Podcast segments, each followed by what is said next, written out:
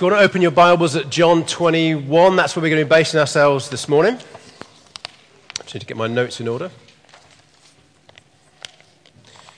We're going to be looking at a passage that concerns the disciples where Jesus, who has died and risen again, comes to meet with them for the third time. And it's a, it's a bit of a weird time for the disciples. They're kind of in between things. They're a bit unsure about what should happen, what should go on. And we're going to use this passage today to help us work out what to do in those moments. Because as we live life, there'll be moments when we're not sure what we're meant to be doing. There'll be moments where we get perhaps slightly off track, maybe not completely on it or with it. And it's helpful to know both that collectively that is normal and that happens to all of us, but also there are things in the Word that can help us get back on track. Or more accurately, we can see things in the Word about how God Himself helps us get back on track. So that's the plan for this morning. I'm going to look at the disciples, but mainly focusing on Peter. So I'm going to read from verse 1 of John 21. Afterwards, Jesus appeared again to his disciples by the Sea of Tiberias. It happened this way Simon Peter, Thomas called Didymus, Nathanael from Cana in Galilee, the sons of Zebedee, and two other disciples were together. I'm going out to fish, Simon Peter told them. And they said, We'll go with you. So they went out and got into the boat, but that night they caught nothing. Early in the morning, Jesus stood on the shore, but the disciples did not realize that it was Jesus. He called out to them, Friends, haven't you any fish? No, they answered. He said, Throw your net on the right side of the boat and you'll find some. When they did, they were unable to haul the net in because of the large number of fish. Then the disciple who Jesus loved said to Peter, It's the Lord. As soon as Simon Peter heard him say, It is the Lord, he wrapped his outer garment around him, for he'd taken it off, and jumped into the water. The other disciples followed in the boat, towing the net full of fish, for they were not far from the shore, about a hundred yards. When they landed, they saw a fire of burning coals there with fish on it and some bread. Jesus said to them, Bring some of the fish you have just caught. Simon Peter climbed aboard and dragged the fish ashore. It was full of large fish, 153. But even with so many, the net was not torn. Jesus said to them, Come and have breakfast. None of the disciples dared ask him, Who are you? They knew it was the Lord. Jesus came, took the bread, and gave it to them and did the same with the fish. This was now the third time Jesus appeared to the disciples after he was raised from the dead. When they finished eating, Jesus said to Simon Peter, Simon, son of John, do you truly love me, love me more than these? Yes, Lord, he says. You know that I love you. Jesus said, Feed my lambs. Again, Jesus said, Simon, son of John, do you truly love me? He answered, Yes, Lord, you know that I love you. Jesus said, Take care of my sheep. The third time he said to him, Simon, son of John, do you love me? Peter was hurt because Jesus asked him the third time, Do you love me? He said, Lord, you know all things. You know that I love you. Jesus said, Feed my sheep.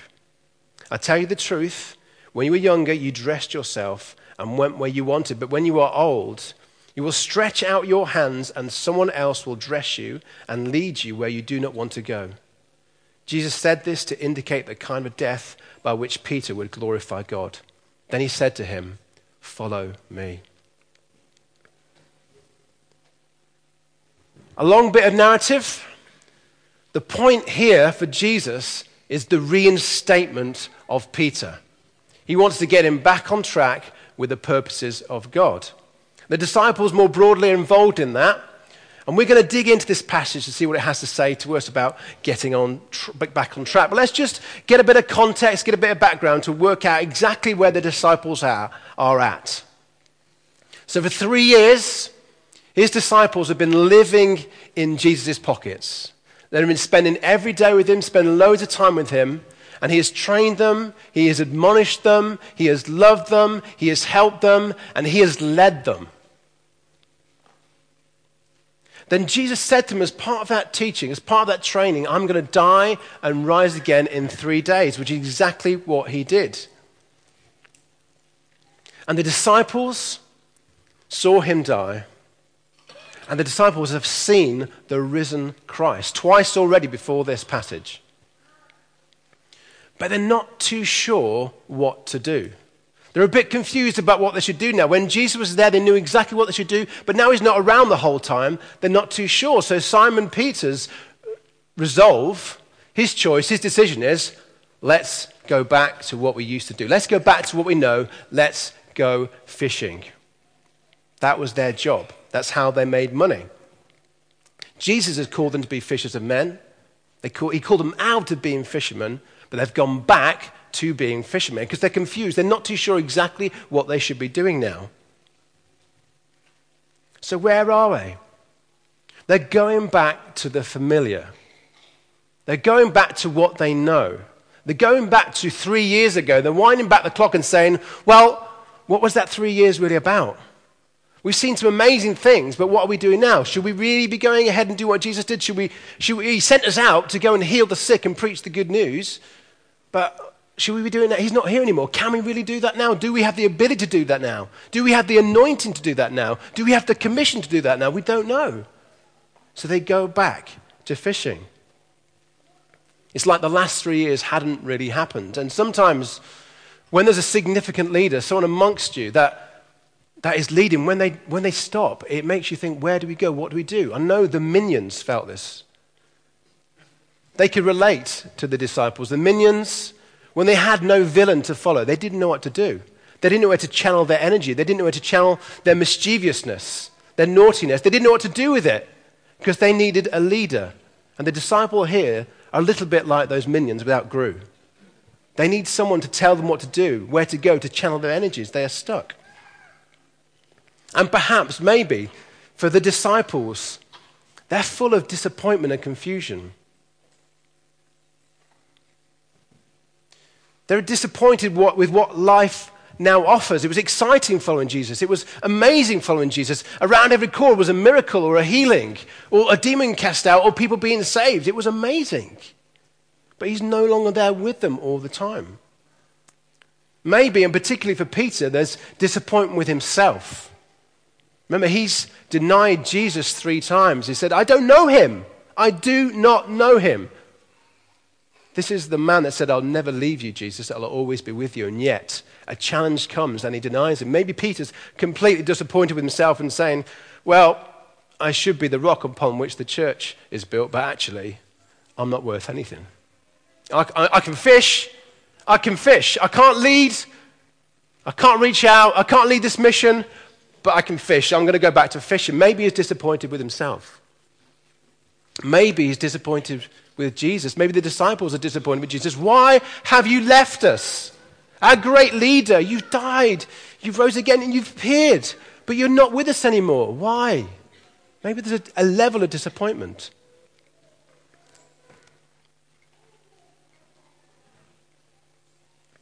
Jesus meets them where they are at.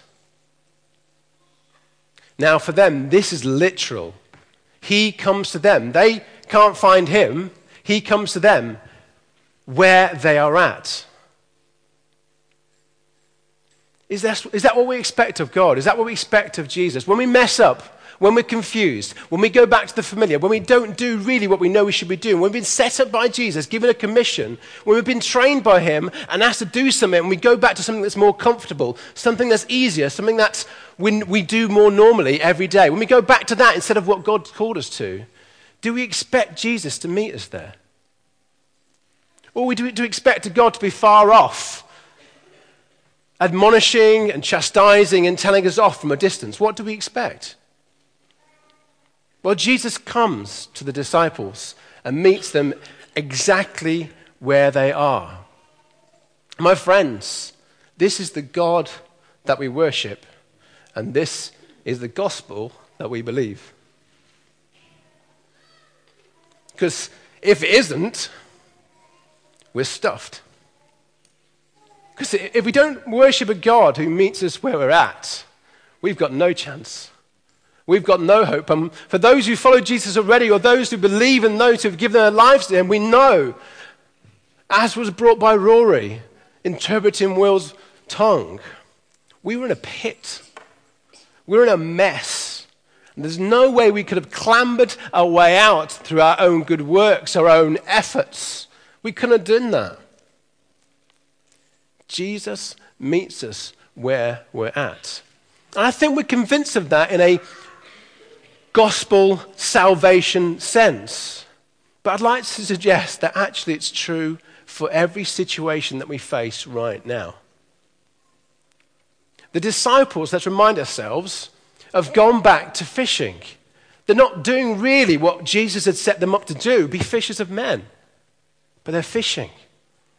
And he comes and meets them where they're at. He comes to them to help them where they are at. And how does he do it? What does he say? Does he bellow from the shore, Oi! You lot! I spent three years with you, and the first thing you said was, Be fishers of men. Do you not remember? Get back to the job in hand, you losers. No. He didn't say that. What does he do? Have you caught any fish? No. Try the right hand side of the boat. 153 large fish into a net that doesn't break. There's miracles all over the place there. There's no small fish in there. The net doesn't break.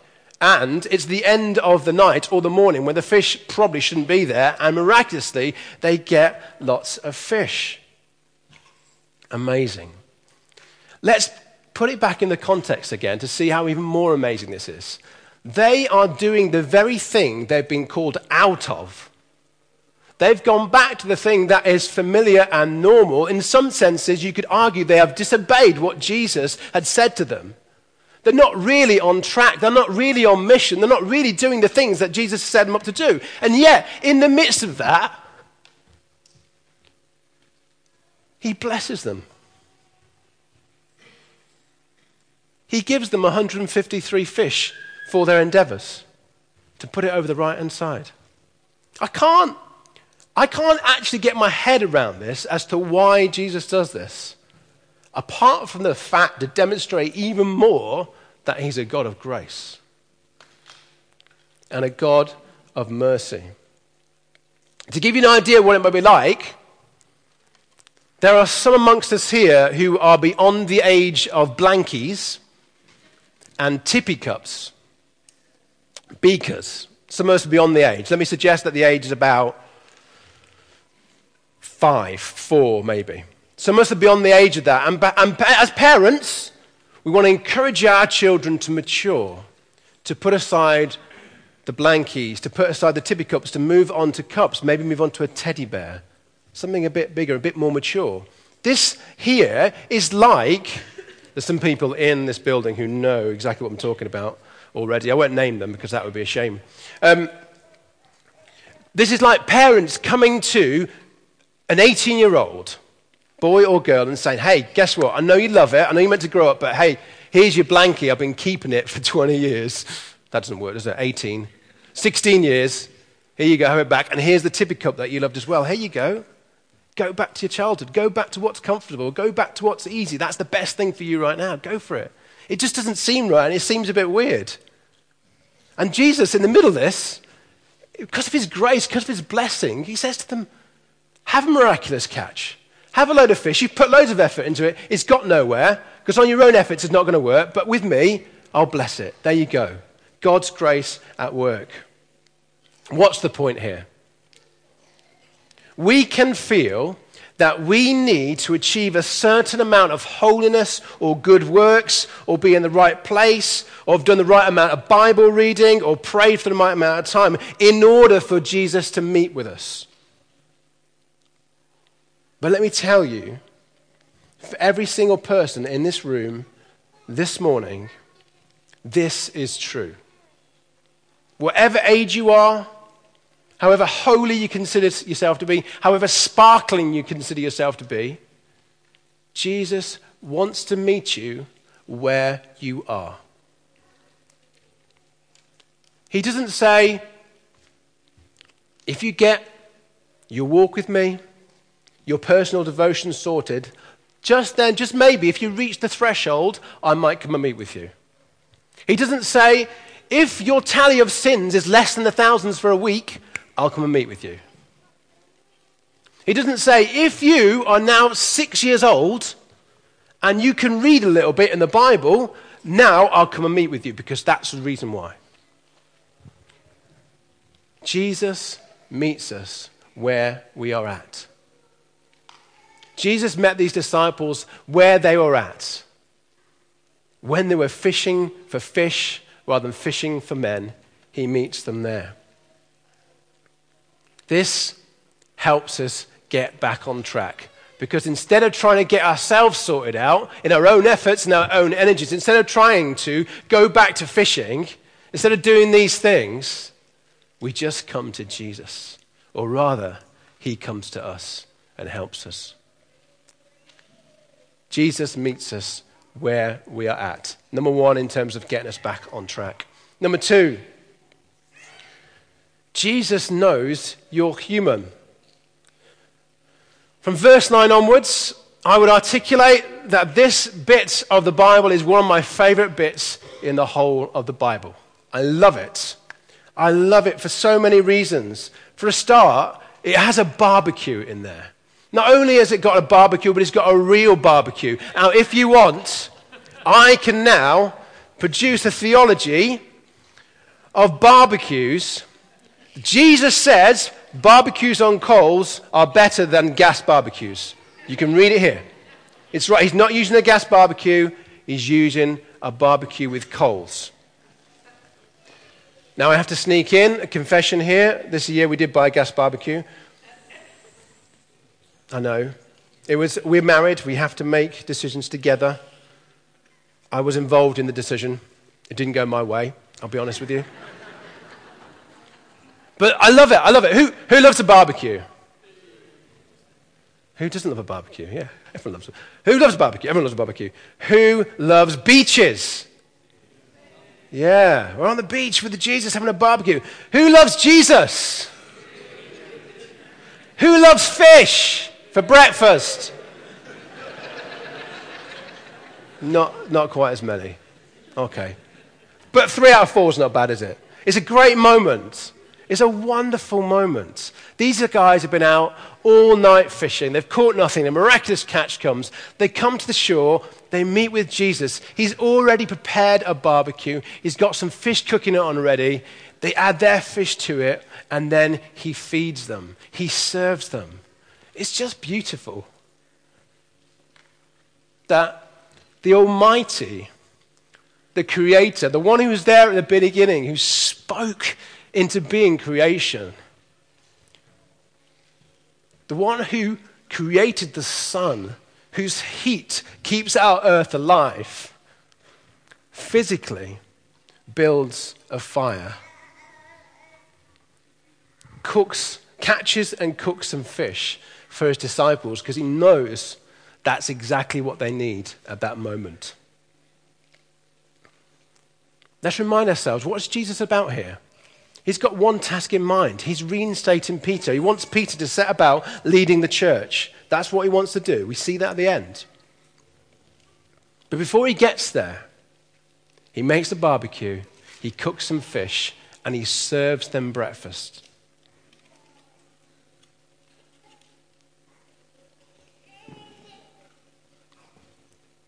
Jesus knows we're human. Jesus knew Peter very well. Now, from my reading of the Gospels, Peter seems pretty fiery anyway. And from my knowledge of my own personality, to challenge me or admonish me when I'm hungry is a very bad idea. Can you imagine the combination of Peter and being hungry or angry or hangry? Jesus knows us and he knows that we're human. He knows Peter's human. So after a long night, no sleep, no food, he comes and and feeds him. He comes and cares for him. He connects with him relationally. He services, serves him and meets his physical need at that point in time. And that's good pastoral advice for us. Don't bring a challenge on an empty stomach, both for yourself and the person involved. Parenting, bit of advice here. Don't raise significant challenges with your parents when you're hungry or they're hungry. It makes a difference. It's slightly humorous, but it does make a difference. We're humans. We need things. We need food. We need rest. God gets it, He gets us. If we skip into Psalm 103 briefly, verse 13. This describes our God. This describes Jesus. As a father has compassion on his children, so the Lord has compassion on those who fear him. For he knows how we are formed. He remembers that we are dust. Compared to an almighty God, we are like dust. And that can make us feel insignificant, but that's not the point. The point is this He has compassion on us. He knows we're humans, He knows what we need. He knows how to look after us. And we see that if you're at the weekend away, we took some time to look at Elijah when he faces the prophets of, of Baal and then, then uh, is opposed by Jezebel and runs scared and is exhausted and depressed. And before God addresses him, he brings ravens to miraculously feed him. God knows we're human. God knew Elijah was human. He knew Peter was human. He knows we are human. He knows what we need. So we can help Jesus help get us get back on track if we recognize the fact that we are human. John Stott was once asked, he's a, an amazing theologian, wrote so many books and so helpful. He was once asked, What's John, or Dr. Stott probably, what is the key what is the key to spiritual fervor, of maintaining your passion for Jesus? What is the key? I'm sure there's lots of different answers lots of different people could give, but he chose this one at that point in time. He said, knowing how much sleep you need and getting it.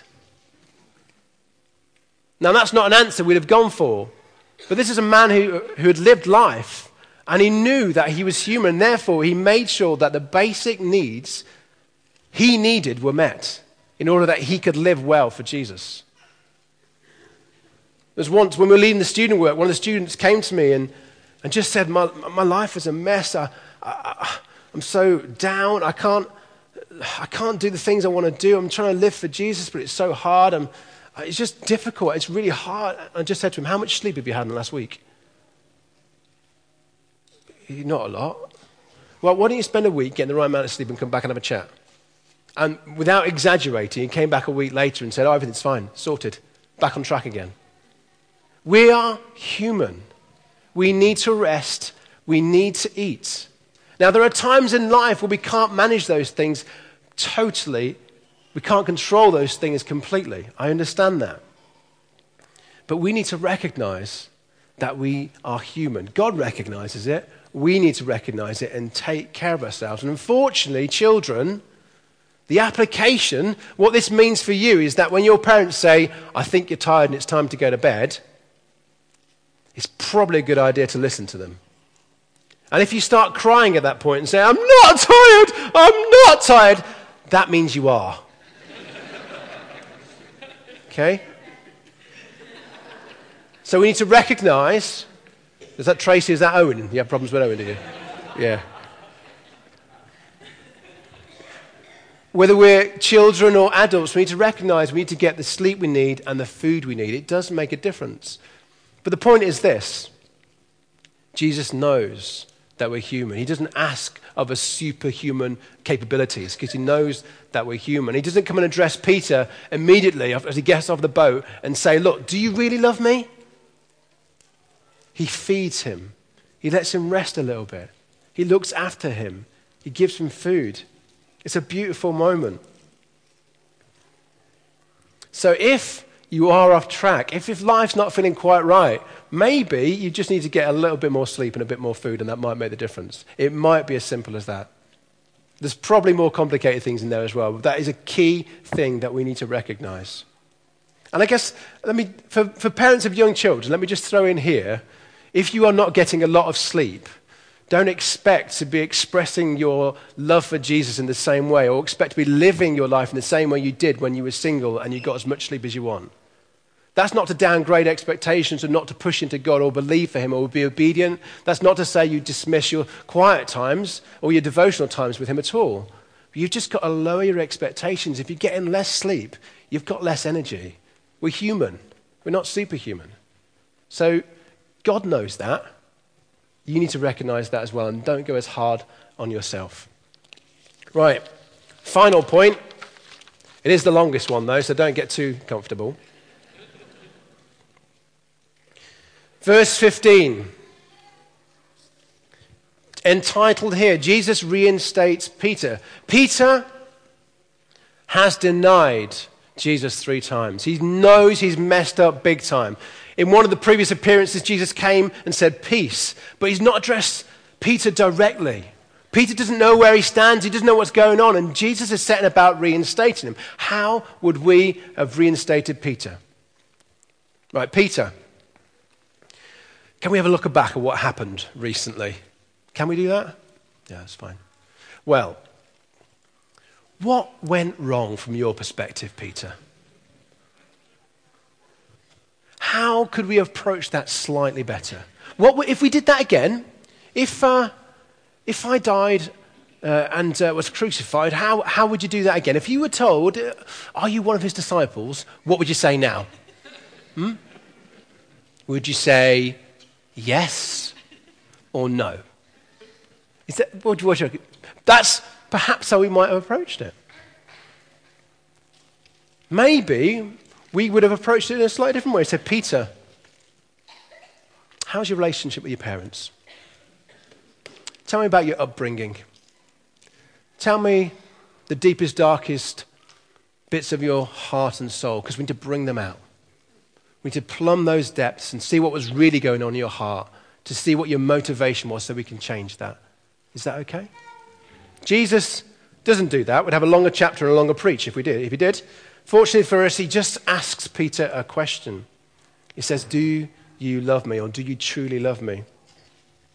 And this chat is about getting Peter back on track. It's about getting Peter back into the place where he should have been. Remember back in the Gospels? Jesus said, Peter, you're the rock I'm going to build this church upon. You're the, the one I'm going to, going to build this all upon. You're going to be the leader of the church. You're going to be the one that people look to.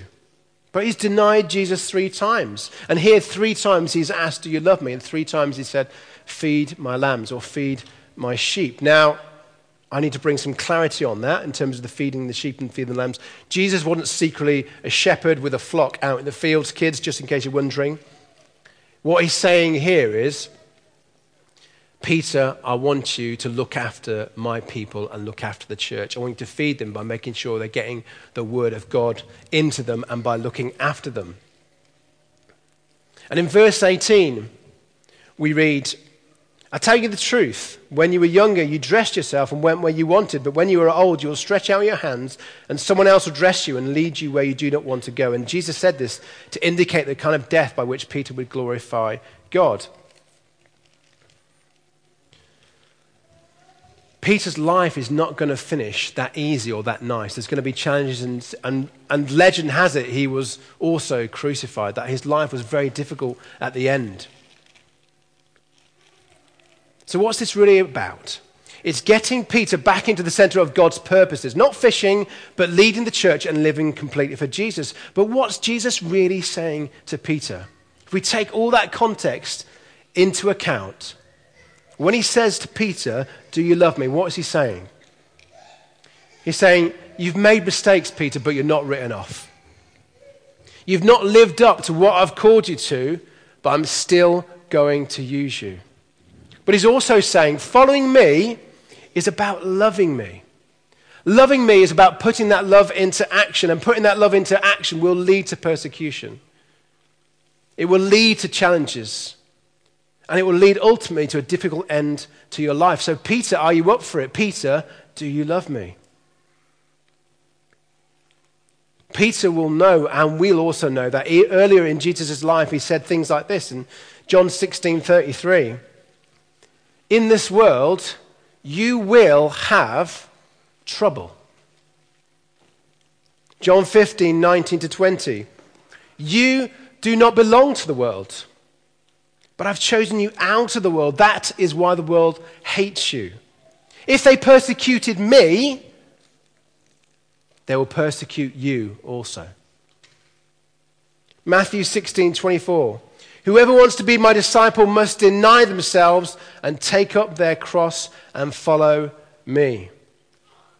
Jesus is making it clear to Peter, and we need to be clear today. Following Jesus isn't about blessing and joy and fulfillment and peace and grace alone. It is about those things. But it is about suffering and persecution and difficulty and challenge. We should expect it. Yesterday, as a family, we went in search of snow. We went out to Ringinglow and we sledged. We built a minute snowman. And then we had a snowball fight. And the teams were announced. I did announce it boys against girls. I've got four girls. I reckon it's about fair, to be honest, but anyway. And we had a snowball fight. If in the middle of the fight I got hit with a snowball and said, Oi! That's not right! Don't hit me with a snowball, that's not fair. You'd go, Don't be so stupid, it's a snowball fight. You got hit with a snowball, you should expect it. But how often in life, when something awful happens or something difficult happens or we're facing a battle, do we go, Oh, I didn't expect that? Where did that come from? The instant you commit to following Jesus, you commit to entering a battle, to entering a fight. So if we get hit, don't be surprised. If it's hard, don't be surprised. If it feels like a battle, congratulations, it is. It's exactly what we've been called into. For Peter, although Jesus had flanked it up, he was not expecting Jesus to be arrested and crucified. He was caught off guard. His theology, his doctrine was not quite right. It's like an undercooked doctrine of suffering. We're following Jesus. I'm pretty convinced he's the Messiah, so it's all going to go okay. It's all going to go all right. We've nothing to worry about. We've got the creator of the world with us. It's going to be fantastic.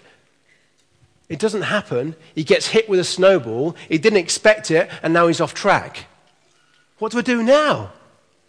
Why is, why is he being crucified? He's come back to life again, but I still don't know what's going on.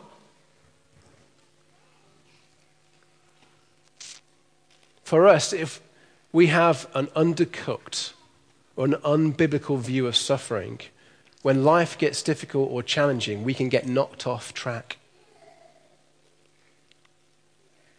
It can take us out of the place we know we should be. It can push us away from God sometimes as well.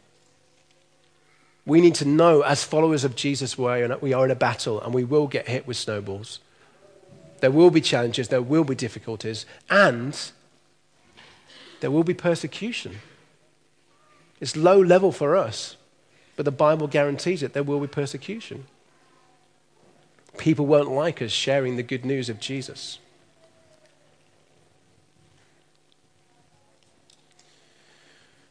What is going to get Peter through this? What's going to get him ultimately back on track? What's going to get us through these challenges, these difficulties, these battles? Duty will only get us so far. Discipline can be helpful and zeal can accomplish much, but love of Jesus is the key issue. That's the qualification for reinstatement for Peter. It's love. And that's the attitude and fuel that will get Peter through the rest of his life. And that's what Jesus has asked of every disciple since then. And today, Jesus asks us the same thing. Life is going to be tough, there will be challenges. It will be hard if you're going to follow me. Maybe you've messed up. You've written yourself off. But I've got plans for you. So he asks today, do you love him? Do you love Jesus? There may be a variety of answers that you might give to that. Maybe you'll say, Oh, I'm not sure. Let me encourage you.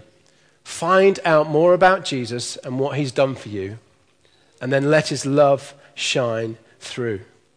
Maybe you might answer, I do, but actually I'm quite happy with my comfortable life and I don't really want to be challenged too much. Well, let me encourage you find out more about who Jesus is and what he's done for you. And then let that love shine through in a way that makes you say, I will sacrifice everything for him. Or maybe your answer is yes, Lord, heart and soul, I'm totally in, I love you, I'm going for it, I don't care what the cost is. Well, let me encourage you find out more about Jesus, who he is, and what he's done for you so that your love does not grow cold. However, here's my tip. If we want to love Jesus more, don't focus on your love for him. Focus on his love for you. 1 John 4:10 says this, this is love, not that we loved God, but that he loved us and sent his son as an atoning sacrifice. This is love. Not that we love God. Let's not focus on that. This is love. That he sent Jesus as an atoning sacrifice. As we heard before, we're in a mess. We're in a pit. We were in our sin. There's no way we could have gotten out of it. And Jesus has come and cleansed us completely. His death on the cross has paid the price for our sins. It's removed our shame. It's taken away our sins as far as from the east as from the west. It's enabled us to be adopted into God's family. His atoning sacrifice has made up for every mess we've ever made and ever will make in order that we can know God. That's love. His love for us.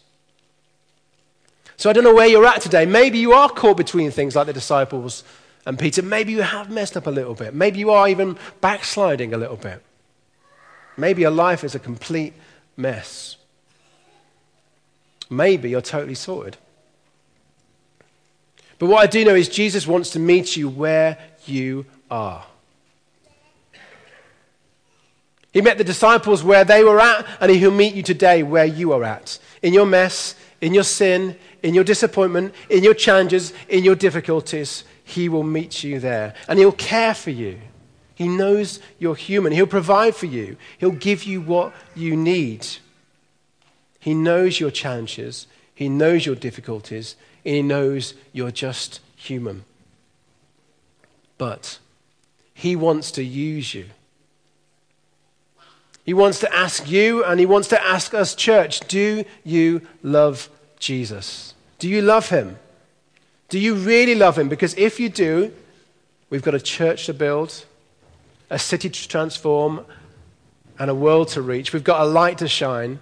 We want to shine like stars in Sheffield. And as Dan put it earlier, we want to be shiny Jesus followers. And that's what Jesus wants of us too. Let's pray, and then we'll respond initially by singing.